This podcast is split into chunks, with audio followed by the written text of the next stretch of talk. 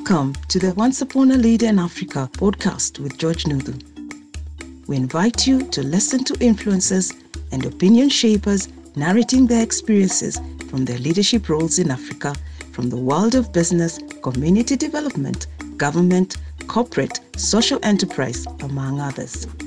We will glean from their good, bad, and ugly side of their leadership journey and be inspired to overcome adversity, to pursue success against all odds, to be a great leader, and many other lessons. Welcome to the podcast, and here's George Nuthu.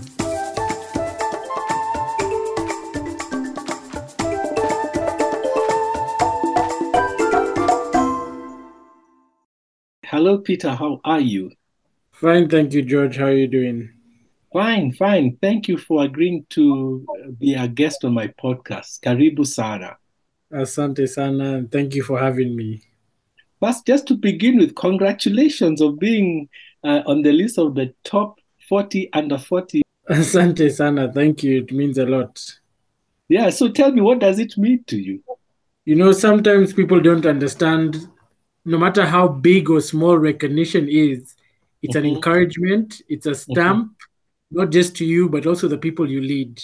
Yes. You know, when the people you lead see you're winning awards, you're being acknowledged by good institutions, it also motivates them. So it's good. It's a good thing. Wow, congratulations. Definitely. It's uh, quite a good recognition from a reputable organization. So, once again, congratulations. So, I just, so what made you win this? Maybe explain to us uh, uh, how come you got on the list. I'm just curious. Even myself, I don't know. I think a few people maybe nominated me, sent in uh, my details, they applied, and yeah, I think just from the information that was given, and then I think when they did the vetting and the judging, they also came to interview me. Mhm. They saw, you know, impact speaks. So I think Yes. it was the people who put my name forward, and then after the vetting, the impact for itself spoke. Oh, okay. So tell us what what impact you're making, Peter. My impact is quite diverse. Uh, I Mhm. deal with people and nature. I deal with policy and grassroots action. So, from the boardroom to the grassroots, from the grassroots to the international conferences, from policy to actual tangible impact, uh, from training and capa- capacity building young people to empowering and equipping youth in communities, women, uh, from saving wildlife like the elephant and the giraffe from extinction to restoring habitats. So it's quite diverse. That's quite diverse. Okay, so t- what what do you do and what's the name of the organization? So I wear many hats, but Mhm. the main one is called Stand Up Shout Out, uh, World Leaders of Today, and that's an international non-government organization dealing with good governance, poverty reduction, conservation, youth inclusion, uh, youth empowerment, youth engagement, community development, and so on. And yeah, I'm the CEO and founder. I also lead different Pan African movements and networks and associations. I also work uh, with different tourism uh, entities and also doing a lot of consultancy in terms of marketing, brand image, things like that. And then also, I'm on the board of Kenya Wildlife Service as the youngest uh, trustee in the history of the service. How young are you? You say you're the youngest. Uh, I turned 31 this Oh, year. wow. That that's young. That's young. Yeah. Okay, congratulations. So you lead a lot. So tell us uh, where did this leading experience begin? It began in preschool. it began in preschool. You know, uh, I had I had uh, one of my best friends. He's called William in preschool, and he was he was being bullied, and I stood up for him. And when I stood up for him, I realized, oh wow, I have power. I have a voice. I can do something. I can protect people. I can. So it started in preschool. From just that one time, I remember he was pushed and he cut his eye, the top of his eyebrow, And I got so angry and I was like, you can't do this. I've been seeing you're bullying my best friend, but now it's becoming too much. You need to stop. And they stopped. And I was like, oh, wow, this is interesting. Okay, this, this, this, this could be something. So I think it came from there. That's that's the start, preschool, That's all the the way to preschool. Yeah. Then from there, just mm-hmm. throughout my primary and high school, and just leading, whether it's in sports, whether it's in being a prefect, a deputy head boy. Yeah. So it seems leadership has been part and parcel of your life. Yes, for a very long time, and uh, I can say leadership can be you can be a good leader and a bad leader, or you can be a good leader at doing bad things. Yeah. Wow, interesting, interesting definition. So for you, what are the things that you have seen uh, you are strong in as a leader that has brought you to where you are today? I think I'm very observant, observant in terms of people, observant in terms of trends, observant in terms of the space I'm in, observant in terms of which direction a conversation is going. So that key observant, even someone used to call me eagle eye.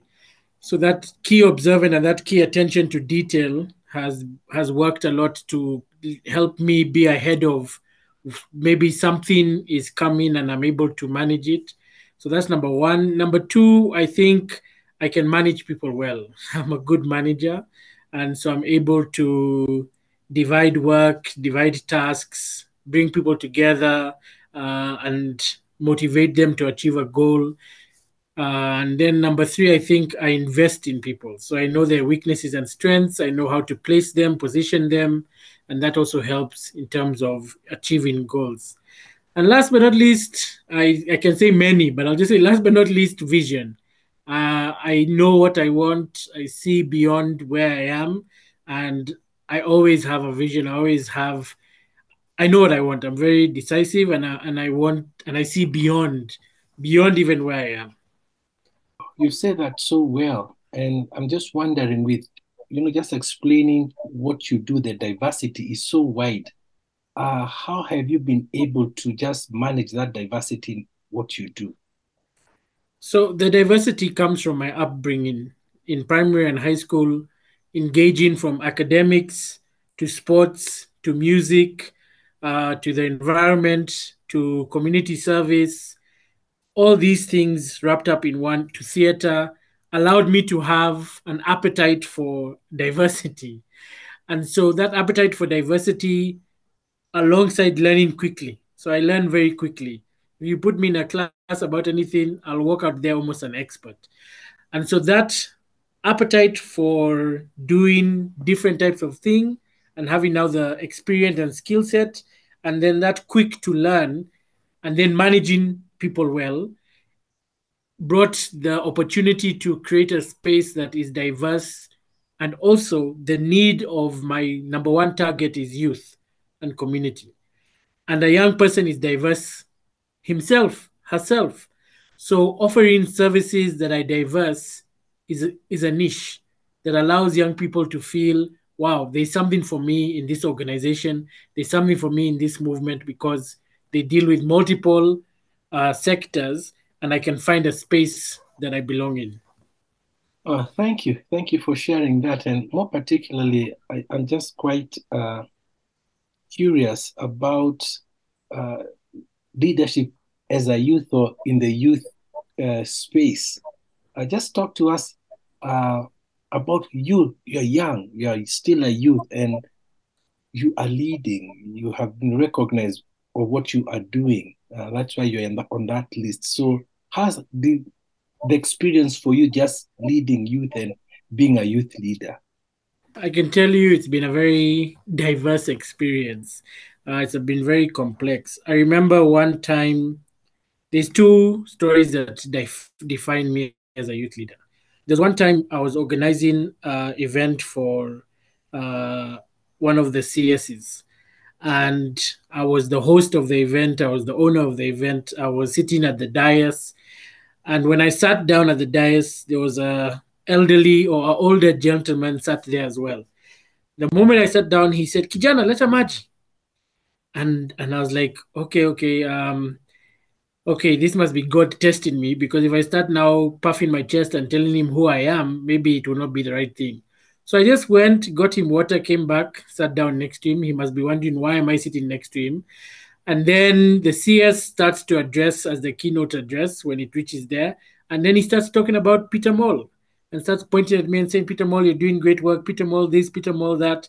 And the elderly or older man is just like, oh my gosh, this guy sitting next to me is the one the CS is talking about. So humility, humility has been a story of the journey and learning to balance, not being too humble. You need to balance between being cocky and humble, having confidence and knowing when to be uh, to have humility. So that's one side of the story. And I think the other side of the story is the power of I wouldn't say upsetting, but the power of disrupting, being a disruptor, where people just wanashanga, they don't believe it. They don't believe it is you. They even look at you, they may judge you, then they hear you speak, they say, wow. They look at you, they may judge you, then they hear, they see what you're doing, they say, wow. And so they hear how old you are, then they see what you have done, and they say, wow or being that young on the table with ideas, with resources, with capacity, and they say, wow. So just disrupting the status quo and just, you know, going up against odds, being the underdog, then being the champion. And so I can say that humility and then that disruption is the story of being a youth, my youth leadership. Wow, that's that's such a good response what keeps you motivated to continue leading despite some of those uh, misunderstanding of challenges of being a youth leader? Well, the funniest thing is the thing that keeps me leading is the thing that helped me start my organization. Somehow, God put inside me the unequivocal, beyond measure understanding that I'm meant for more. So, no matter the circumstance, whether I am in poverty or richness, whether I am homeless or whatever, whether I have food or no food, whether I am in despair or with hope, He has put inside me that that conviction that you are meant for more. Usijali, don't worry. Whatever it is where you are now, Goja, to be patient. And waiting is not waiting, doing nothing, do something. Help finds you on the way. So that conviction that, wow, I'm meant for more. Something tells me this is not it Nabado, and there's still more. Yeah. So it's that is it. That is it. There is still more. Definitely, I like that. You mentioned a few things about uh, just the challenge of being a youth leader. What more can you say about challenges that you have faced as you have uh, founded the organization and just breaking out to be successful? Yeah. What are challenges you have? You know, faced? it's it's so interesting. The challenges along the way change. Some remain the same. Some change drastically. At the beginning, there's the doubt in who is this person and are they serious? Can they really do what they're saying they're doing? etc. They're just ideas. It's just a a young man with a loud voice and a lot of things to say. And then when you start doing things, the challenges become different. You need resources, you need uh, expertise, you need know how, you need XYZ. Then, when it's to do with youth, obviously parents are a challenge because parents are saying, What are you doing with this guy? You're still on the way. Then, once you have a track record of impact, once you have done things, the challenges change the challenges become okay this young guy wants our job. This young guy wants our space. This young guy is becoming a threat. This young guy blah blah blah. So you went from someone saying you can't do anything to now oh you're doing something. Now you want to take it's very interesting. Challenges go from people not believing in your capacity to people being threatened by your capacity. And that is that is the most interesting thing i've ever found. So how do you respond to those challenges to keep you going? The one thing that you always have to do is serve your gift, be useful. You know, young people need to stop asking for opportunity, but show how they are the opportunity. Young people need to stop asking for resources, but show how they are a resource. Because once you show you are useful, resources will come. once you show what you're capable of, resources will come. So when people are threatened by you not having capacity, do small things, take small steps, show the capacity you have, and people will scale.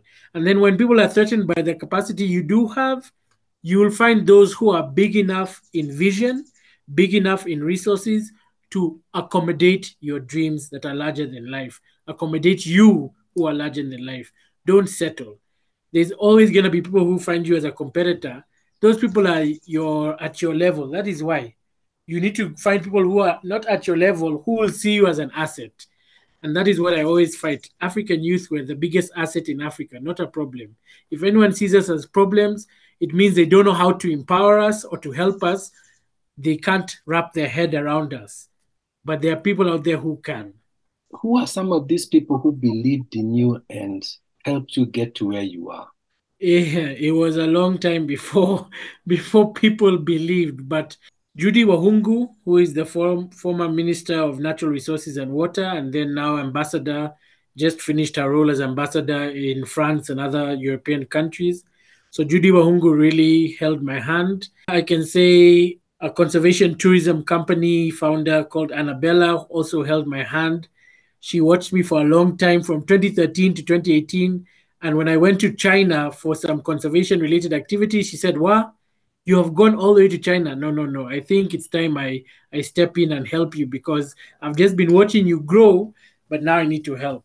I think there are others, but those are the most significant. I can tell you it's been a difficult journey because when you're doing something that has not been done the way you're doing and you're a disruptor and you're going against odds, like I say, people are hesitant.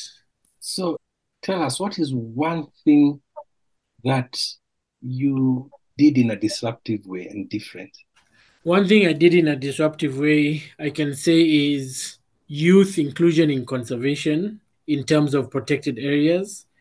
I forced the hand of government by mobilizing thousands of youth to march with government. So, you know, most people march against government.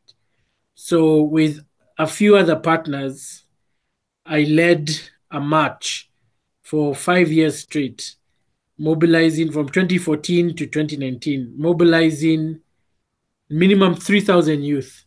And we marched from the museum to Kenya Wildlife Service. And there was one time recently in 2019, before COVID, we had 5,000 plus, and we had Najib Balala there. And he was supposed to only walk from the museum to the CBD. But because he had three to 5,000 youth behind him, he could not enter his vehicle. He was so encouraged and impressed that he said, I have to walk all the way to Kenya Wildlife Service.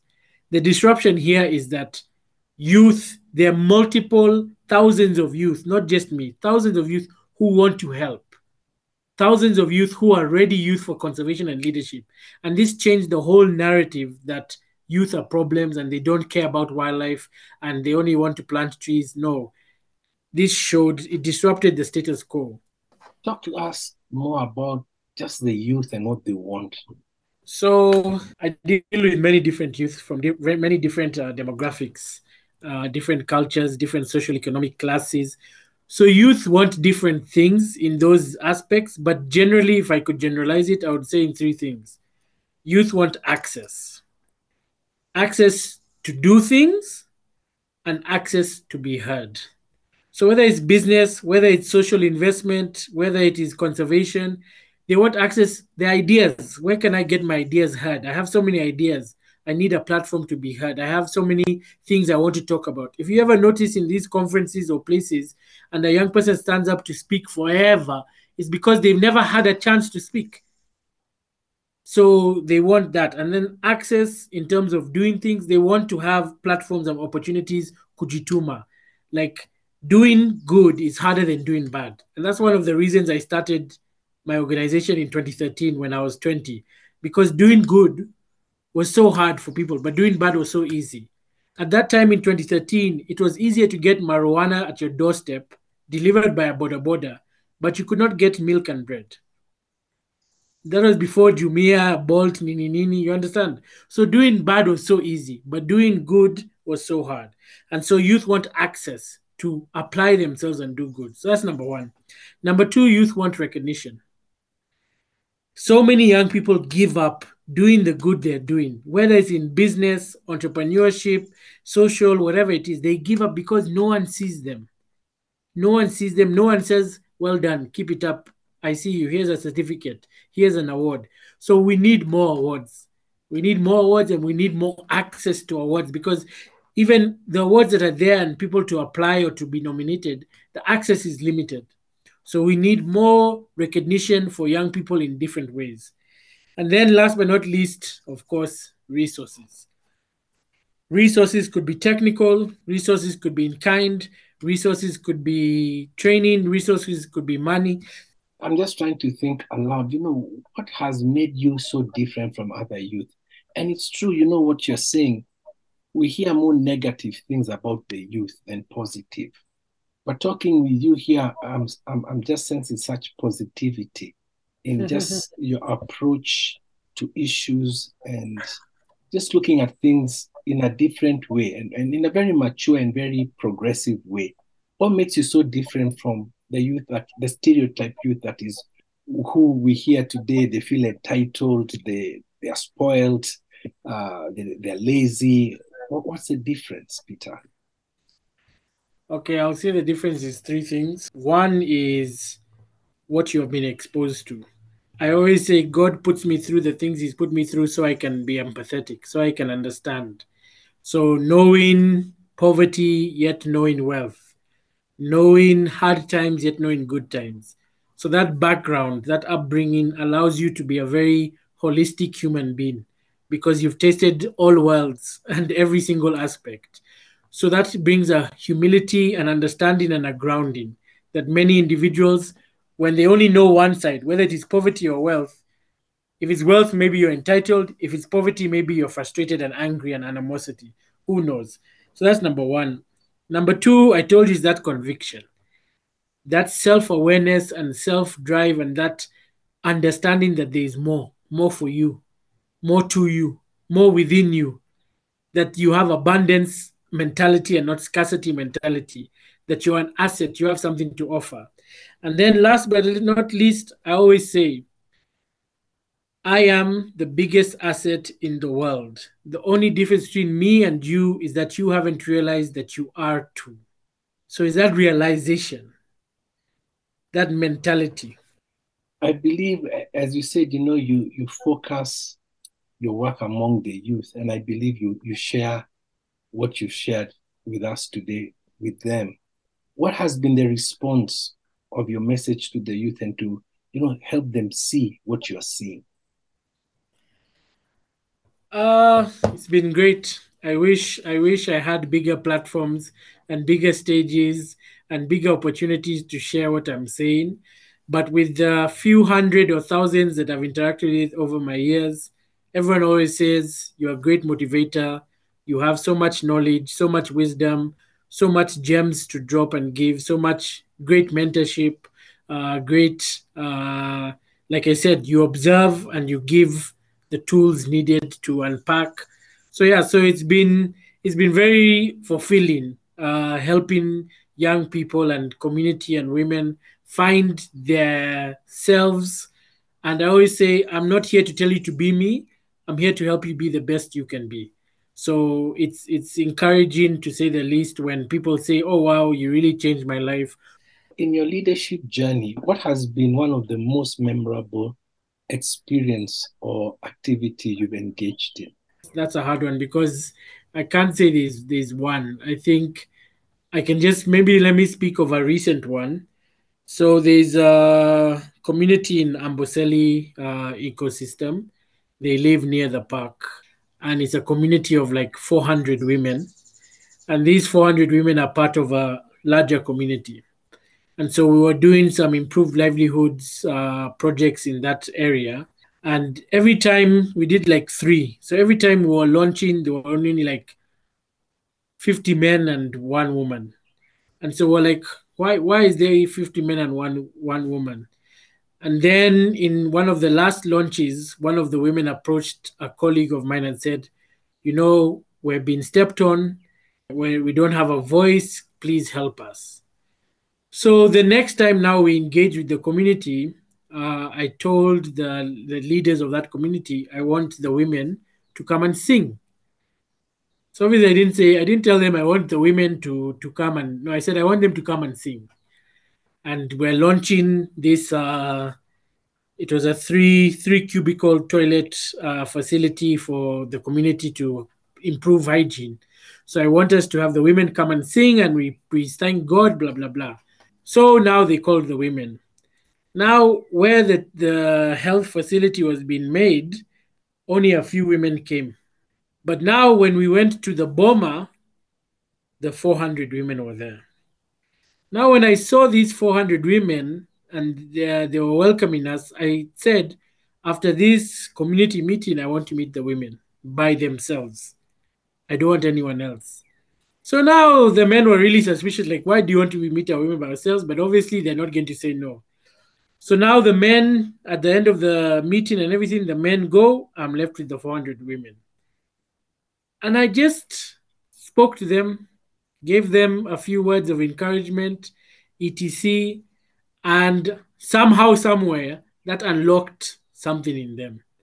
And the whole narrative of the women in that area changed. And now they say, and they attribute to that just one meeting, how they are represented, how they are seen, their power and voice in that community is recognized, it is acknowledged, and how they have been now empowered to do more and be more, and how from the cultural tourism village and all these things, they're now leading and pushing the men and not being quiet and not being allowing to be pushed aside. And they even did a huge festival for 40 clients that I brought, tourism clients and they really impressed. And the, the client said they've never seen anything like this, even it's giving the Mara a run for the money. And they attributed it just to that one meeting. So I can say that is the most recent memory of leadership, just unlocking oppressed people to find their value. Talking about, you know, you mentioned about cultural tourism and and I think you had also talked about you address cultural things. Talk to us a bit about just what you've learned about some of our cultures and what we need to do to even like these women, you know, release women to be who they really need to be, or even the youth, because I think the challenge really about the youth and the way they are seen. I mean, what you talked about, that guy asking you, young man, get me water. It's a cultural thing, you know. Elders always send the younger the younger men. So for you, what are the things that you have focused on or needed to address to make culture more positive than negative? Culture is a beautiful mystery and culture changes. Culture changes by being a disruptor, you know. And to be honest, culture changes when there is willingness and need to change and when people are, are made aware. So, for example, in that village, after the women started being uh, leaders and being confident, and we had that uh, 40 people come for the cultural tourism, and, and the men were still fighting the women. Even during the, the whole day of the cultural tourism, the men were still trying to be seen as the ones who are doing it, but it was the women. And at the end of it, I told the men, you know, you're lucky that the 40 people I brought enjoyed themselves thoroughly, but I could see what was happening. And if there's not going to be unity, you're not only going to squash these women, but you're going to stop your livelihood. Your children will not have school fees because the money is not going to flow in from these opportunities the women have. So you contextualize the effect of culture to their dreams because now the men know children should go to school that already changed. That was a culture that was there before that children don't need to go to school, go herd the cattle, whatever the goats. So now you attach how culture is hindering their dreams. And when it contextualizes that you're not trying to change their culture because of your dream, you're not trying to change their culture because of what you think, you're saying, are you seeing what you are doing to your dreams and your women? So you make culture changes when it makes sense to people and their dreams. And so with youth, you just say two things. One, hii kazi yote unafanya, who's going to be the vision bearer? When you're old and unable to do what you need to do, who is going to hold the vision? It is the next generation. You ask them, all these things you are trying to put in place, which future and whose future is this for? It is mine. For how can you make decisions without me when I shall live in a future without you? And it just starts making sense that they now need to have proteges, they need to mentor, they need to have intergenerational exchange, institutional memory. And that's how you push. You don't push youth as, oh, youth, youth, youth. You push youth as asset, asset, asset. And Africa, we've got a huge asset. Definitely. Talk to us a bit about the cultural tourism you mentioned. So, cultural tourism is basically so you have wildlife tourism where people go for game drives, you have adventure sports, so blah, blah, blah. So, cultural tourism is basically where the local international tourism go to experience our culture, interact with our culture, whether it's to learn about herbal traditional medicines, whether it's to learn how to make fire from a stick, whether it's to see the rich culture of the Ushanga or the rich culture of the traditional dances or the storytelling of our ancestors, or what does it mean when an elephant goes like this and this?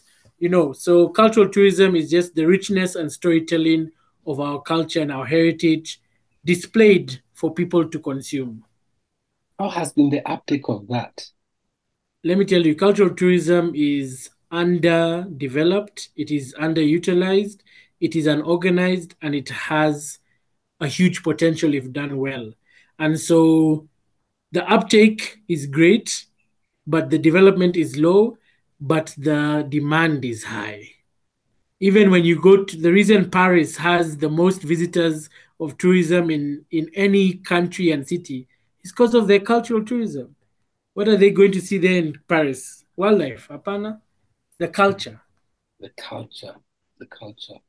And it's true what you're saying. I, I think countries that have been able to develop that uh, attract a lot of people. You know, they've been able to harness that.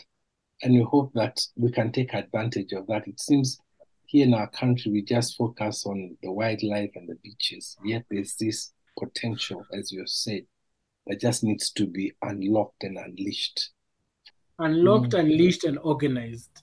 organized. People are trying yes. to unlock it, people are trying to unleash it, but it's not organized mm-hmm. and hence the communities are not benefiting as much as they should. Okay, okay. Talking about the, you said you've been called an eagle eye because of your visionary. Is that a metaphor that you describe yourself with, or is there another one?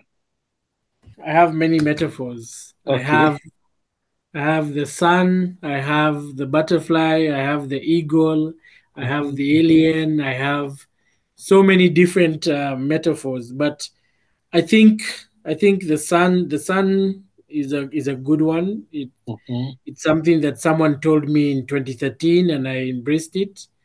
Mm-hmm. Yes, so it's really about what you're saying. This positive energy and this positive, hopeful, hope in action type of vibration, and you know, being there for people, shining light on things, giving perspective, giving hope, and giving that warmth.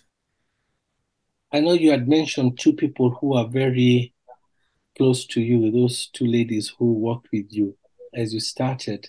What is one of the greatest uh, advice you've ever received uh, to help you, you know, continue doing and leading your organization? It's gonna be a very interesting one. The greatest advice I was I was ever told is stop growing. Oh, oh wow! Uh huh. Just elaborate that. What did that? Uh, so in twenty in twenty nineteen, we had reached thirty nine counties and twenty countries as an organization, and being in these thirty nine counties and twenty countries was a lot of work, but also a lot of resources, resources which we didn't have. So it was coming out of my pocket and etc and blah blah blah. So it reached a point where we were we were so vibrant that everyone wanted to open a chapter where they were. And so the advice I was given is no one is paying you to do this. It is you who is sending yourself to do this. And I want to tell you it's okay. You don't need to grow anymore. If you want to grow later, it's fine, but for now, you don't. And that gave me the reassurance that I was growing faster than I could manage in terms of resources, and it was bringing a strain on me. And so I needed to realize that I had done more than enough, and now it was really to solidify what I was doing, pole pole, and yeah. So yeah, so stop growing. Interesting. Stop growing. Wow. I can just see that in, in big bold letters, you know. And uh these chapters, this organization, talk to us about, about your organization. We deal with um, good governance, poverty reduction, conservation, youth inclusion, youth engagement, youth empowerment. And so, under our youth empowerment, we set up divisions and realms. Divisions were cities or counties, and realms were countries. A division was like a CBO, so we would organize youth into an organized manner. So, for example, Suso Kisumu, Suso Mombasa, Suso Nairobi, etc. So within those counties, would then have a CBO within our organization. And then now these CBOs would align to the organization, but also uh, adapt to the needs of their county or city. And they would also apply to us for funding, whether it was 20,000, whether it's 100,000, whether it was 10,000 for different uh, programs and activities. So it, it was at a point where even now we have the capacity of organizing an event or an activity in 20 counties on the same day. So that's the type of capacity. So the divisions and realms are just extensions of the organization to mobilize, organize, and implement within their locality. So, like a grassroots network. So, did you say you started this organization 10 years ago? Yeah, we're now going to cel- celebrate our 11th year next month. Oh, wow. Congratulations. Congratulations. But we went from a movement to association to an INGO. So, the INGO came in 2017, 2018. Peter, if you are to start all over again, how would you do this differently? Very simple. Understanding the difference between a confidant, a comrade, and a constituent. Okay, what's the difference? So, a comrade is against what you're against. Once you defeat what you're against, they leave. A constituent is for what you are for. So, if you're for environment and tree growing, and they are also for it, they will stay with you. But if they find a shinier person or thing that they are who is also for what they're for, they can leave. A confidant is for what you're for, against what you're for, and they're for you. Mm. So they're standing there with you. One of the hardest things to deal with as a leader is to see people come and go. And so, if I had learned this earlier about the difference between the three types of people, mm-hmm. I would be less heartbroken and more stronger.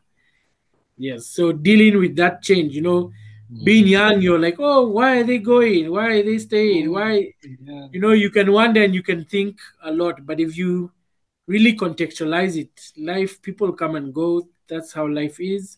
And life moves on. Life doesn't pause. So if I had this ideology and understanding, then I would be able to treat people where they're at.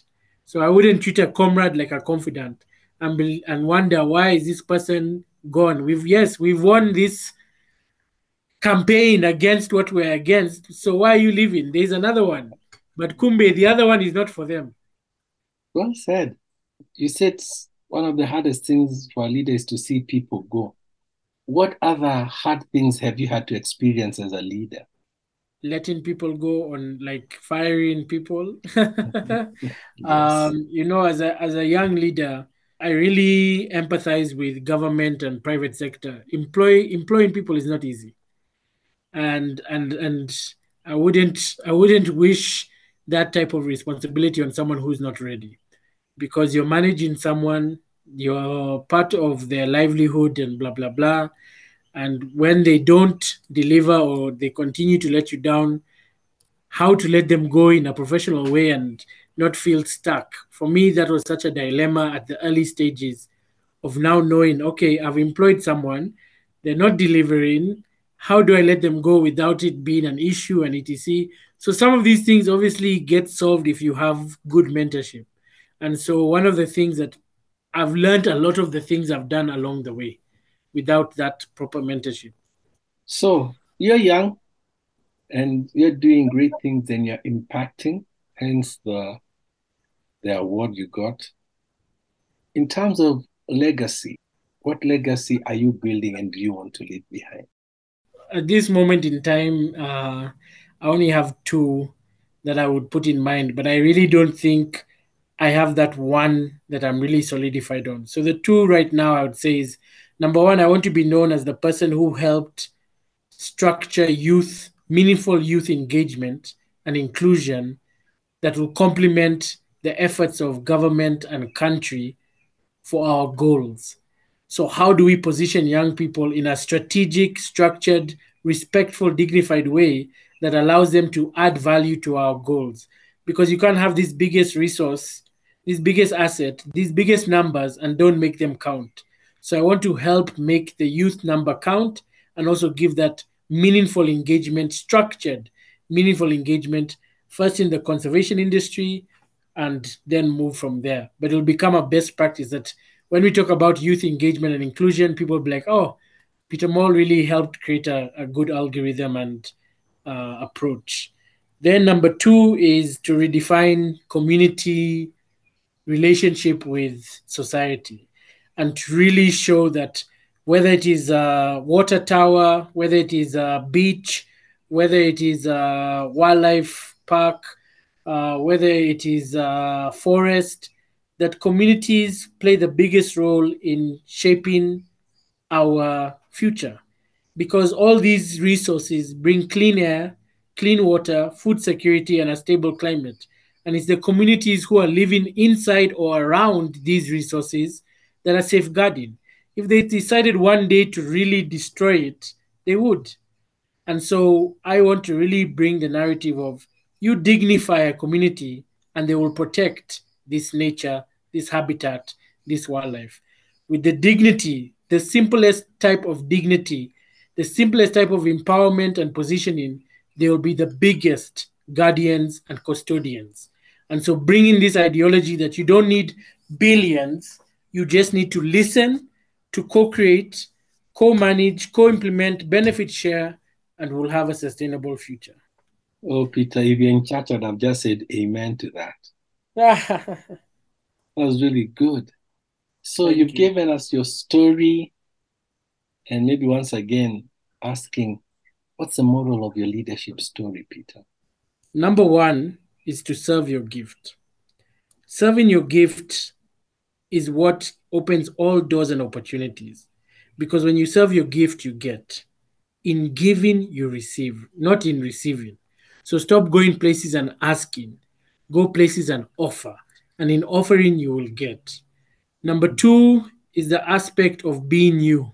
Be authentic, unapologetically, because the seat and opportunity that is there is for you. But if you jifanya or jificha and you be trying to hide and pretend, that seat will disappear. We, we were created for a reason. You were created to bring your perspective, your talent, your voice, not your voice that is pretending to be somebody else, not your talent that is trying to mimic, mimic someone else. There's a reason you're created, and you need to know that is your purpose. And last but not least, be more, do more, and you shall soar. In wanting to improve yourself, in wanting to offer more and do more, you will soar. And it is not about thinking that you are less and not adequate. No, you are more than enough. But there is still more to you. There's more to unlock, to unchain, to unlearn and relearn. Abundance mentality, yeah? What's classic, Exactly. as I said earlier. Yes. Okay, wow. Thank you, Peter. Any final thoughts? Thank you very much, uh, George, for having me. I think for me, my final words is we all can be leaders at different levels, at different places, at different stages. Within you is everything you have ever looked for. There is nothing you lack. There is nothing that is you will find that is outside of who is you and what is inside you. All you have to do is dare to believe in the beauty that who you are. And when you believe in that beauty, my friend, your world will change because the world is just waiting for you to soar. Thank you. Thank you. So, Peter, keep soaring, keep soaring, and keep doing what you're doing. Thank you so much, and God bless you. Thank you for joining us in today's podcast. We hope you're leaving with insights that will help you live and lead better. We appreciate our sponsors, BNG Consultants Limited and BNG Center for Leadership Coaching, for keeping us on air. Bye for now. See you in our next episode.